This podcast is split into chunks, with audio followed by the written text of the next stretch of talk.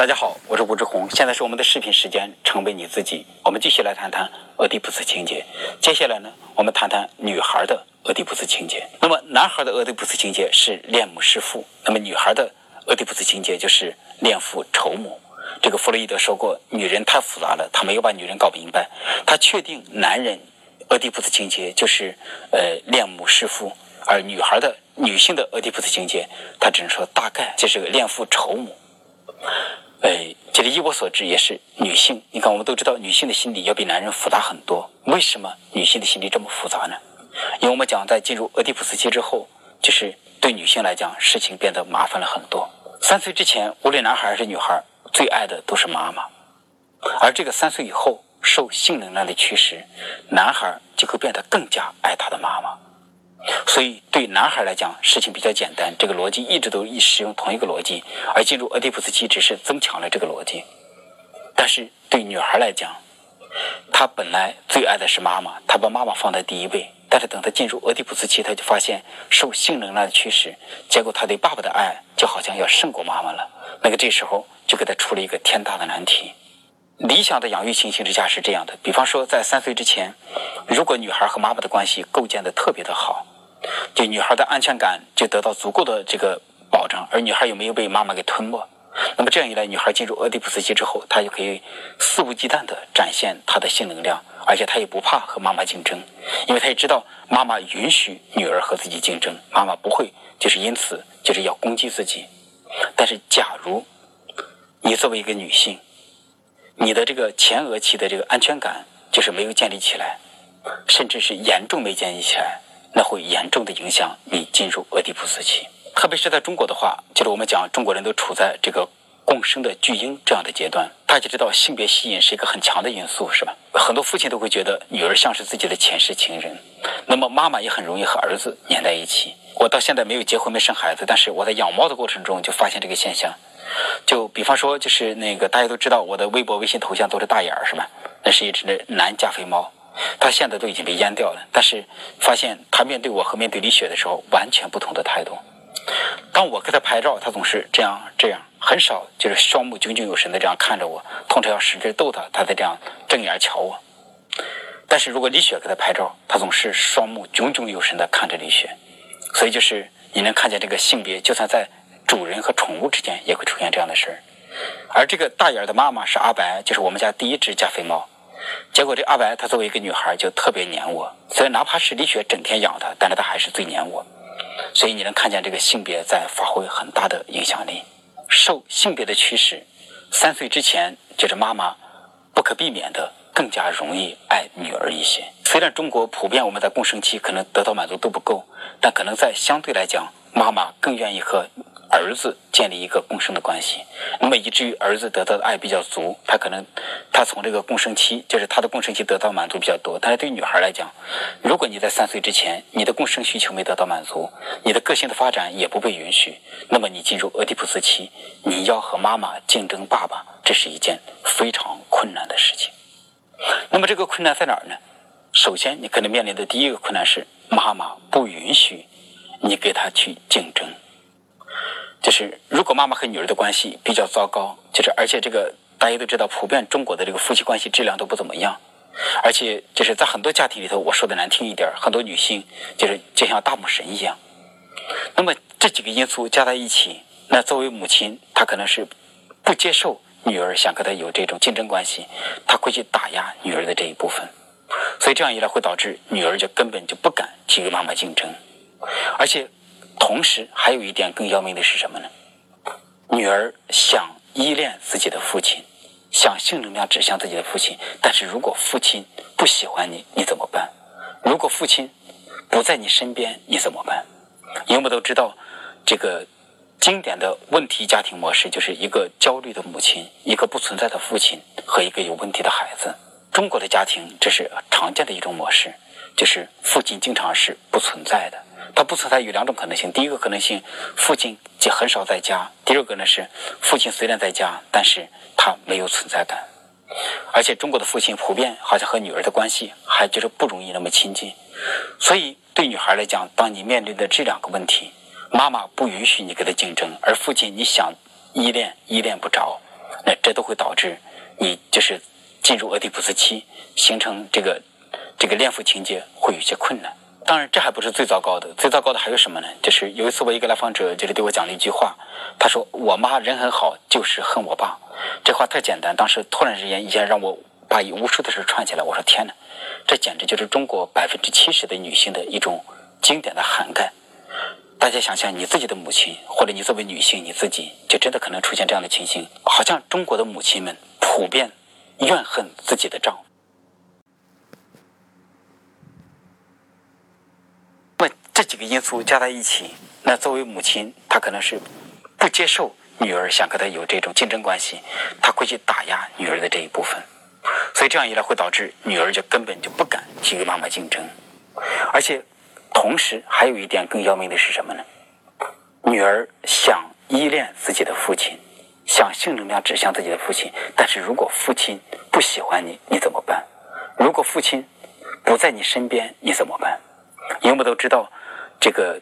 经典的问题家庭模式就是一个焦虑的母亲，一个不存在的父亲和一个有问题的孩子。中国的家庭这是常见的一种模式，就是父亲经常是不存在的。他不存在有两种可能性，第一个可能性，父亲就很少在家；第二个呢是，父亲虽然在家，但是他没有存在感。而且中国的父亲普遍好像和女儿的关系还就是不容易那么亲近，所以对女孩来讲，当你面对的这两个问题，妈妈不允许你跟他竞争，而父亲你想依恋依恋不着，那这都会导致你就是进入俄狄浦斯期，形成这个这个恋父情节会有些困难。当然，这还不是最糟糕的，最糟糕的还有什么呢？就是有一次我一个来访者就是对我讲了一句话，他说：“我妈人很好，就是恨我爸。”这话太简单，当时突然之间一下让我把无数的事串起来。我说：“天哪，这简直就是中国百分之七十的女性的一种经典的涵盖。”大家想想，你自己的母亲，或者你作为女性你自己，就真的可能出现这样的情形，好像中国的母亲们普遍怨恨自己的丈夫。那么，先不讲这个怨恨从哪儿来，这就会导致一个结果，就是妈妈怨恨父亲。那么，在这个三角关系里头，女孩就变得很麻烦。女孩和妈妈的关系这一轴就是很薄弱，女孩和爸爸的关系这一轴也很薄弱，而父母之间这一轴，妈妈又是怨恨父亲的，这都会导致你就是发展自己的时候，就是形成恋父的时候会有些困难。所以说，对很多女性来讲，会存在这么一个复杂的局面，你不仅不能够恋父，你也不能够和你妈妈竞争，然后更糟糕的是，妈妈会胁迫你一起去怨恨你的父亲，所以这会导致很多中国女性就是形成这个恋父情节，变成非常非常的困难。我们之前讲到男性的阉割焦虑的时候，讲过这样的事情，就是在那个就是三到六岁期间，当孩子处在俄狄浦斯期的时候，呃，我们忌讳一点，比方说那个父亲就是在身体上折磨孩子。妈妈在身体上暴打女儿，我们要忌讳这一点，因为如果你这样做，就真的会形成对孩子形成这个不可磨灭的一些影响。那我当时提到一个个案，等我现在把这个个案完整的讲一讲。那我一个女性来访者，她是在五岁的时候，他记得很清楚，呃，他跟他的邻居小男孩，他们一起去玩火，都已经把一个麦秸垛点着了，结果正好被他妈妈给看见了。他的妈妈就冲过来，先把那个火给扑灭，接着妈妈就打他，把他打翻在地，而且拿脚狠狠的去踩他。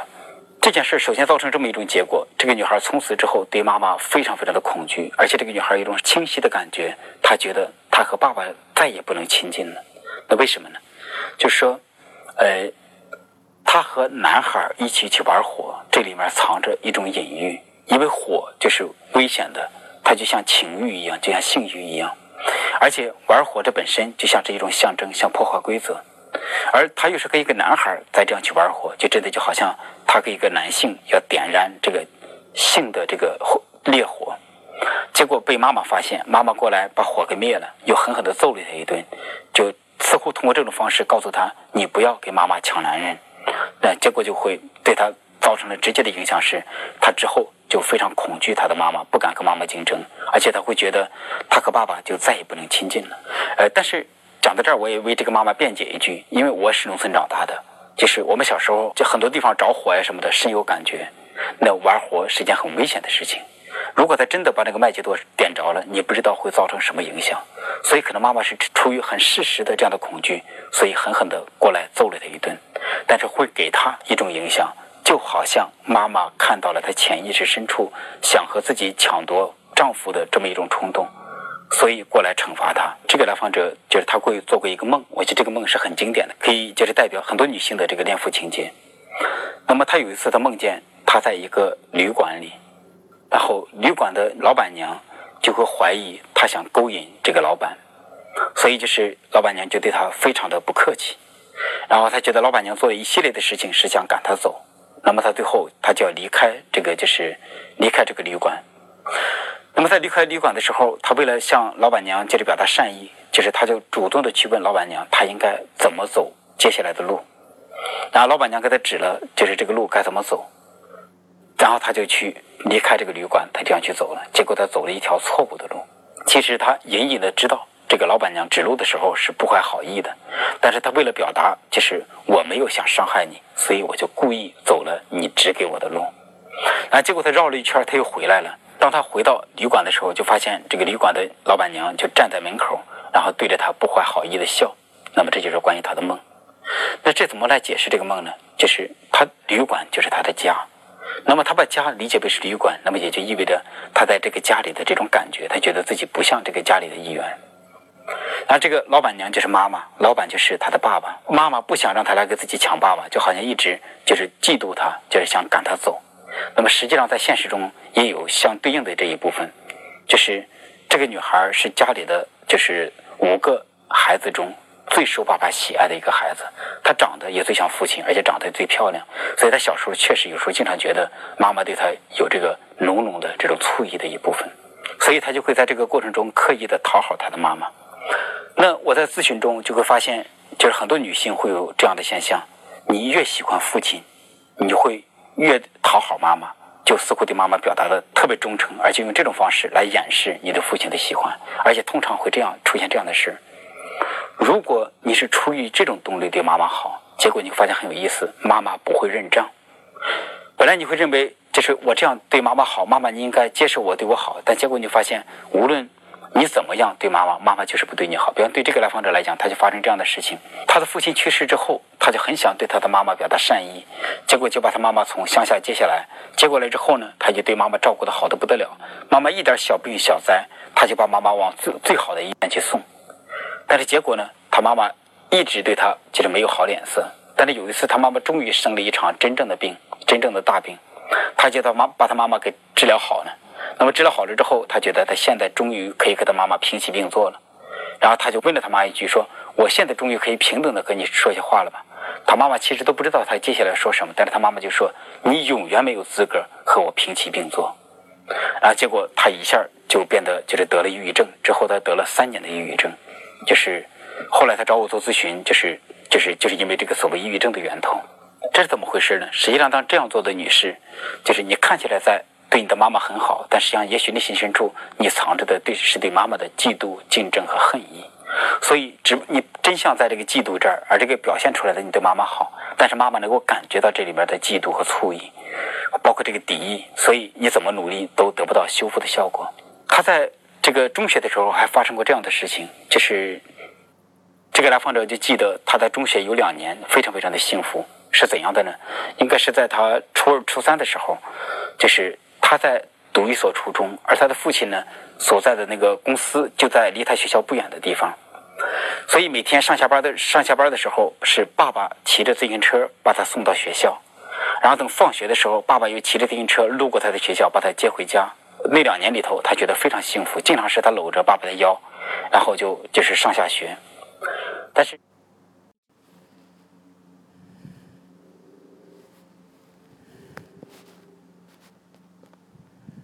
就是他突然之间，就是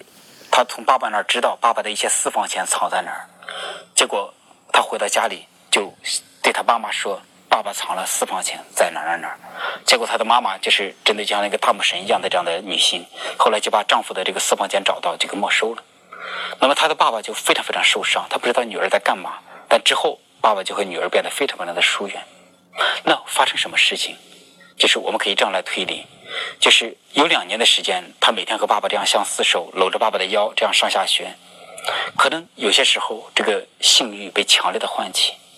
这个性欲强烈唤起之后，他感觉到很不安，因为这时候就是他就很担心，五岁的时候被妈妈打那一次会再一次发生，所以他这个时候就主动的向妈妈表达忠诚。然后他明明是喜欢父亲，结果他表现的向妈妈表达忠诚，结果就是之后他和父亲的关系就变得远得不得了。而且在他的人生中也存在这样一部分，就是说。当他该怎么做的时候，他经常向他的妈妈请教他人生路怎么走，但是他心里头又总是觉得好像妈妈和他对他是嗯，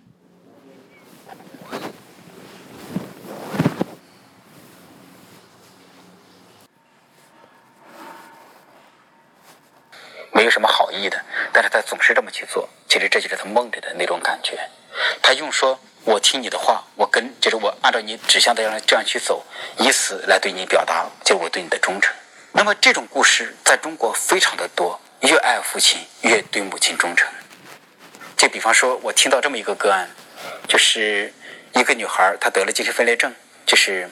呃她变成怎么样，任何人都不能在她面前提父亲这俩字儿，更不用说提她的父亲了，因为她的父母离异。如果有谁会当着她的面儿。讲她的父亲，或者讲父亲那个字，这个女孩就就是动不动就要去到处去找刀子，找刀子，他就在这样就好像挥舞，这样砍来砍去，他就这样杀父亲。有时候他会躺在地上歇斯底里的大喊大叫。那么我听到这个故事的时候，我就在想，假如就是我认识这个女孩，我有幸跟她就是去谈话的话，可能就是我就会引导她去看到这一点，可能对她来讲，真相是她爱她的父亲。她只不过是受母亲的这个胁迫的影响，所以会导致他和母亲一起去恨他的父亲，而且他越爱他的父亲，他就表达的越恨他的父亲，所以他的是这是对他来讲是个完全相反的部分。所以我们要知道，对女性来讲，就是特别是中国的女性，你从这个前俄狄浦斯期进入俄狄浦斯期，然后表达出你这个恋父就是仇母的这个能量来，其实是相当相当不容易，这也会导致中国女性的。这个关于在性方面的问题会变得非常非常的复杂，其实这都是和俄狄浦斯情节这面的很多东西有关系。好，我们这一集先讲到这儿。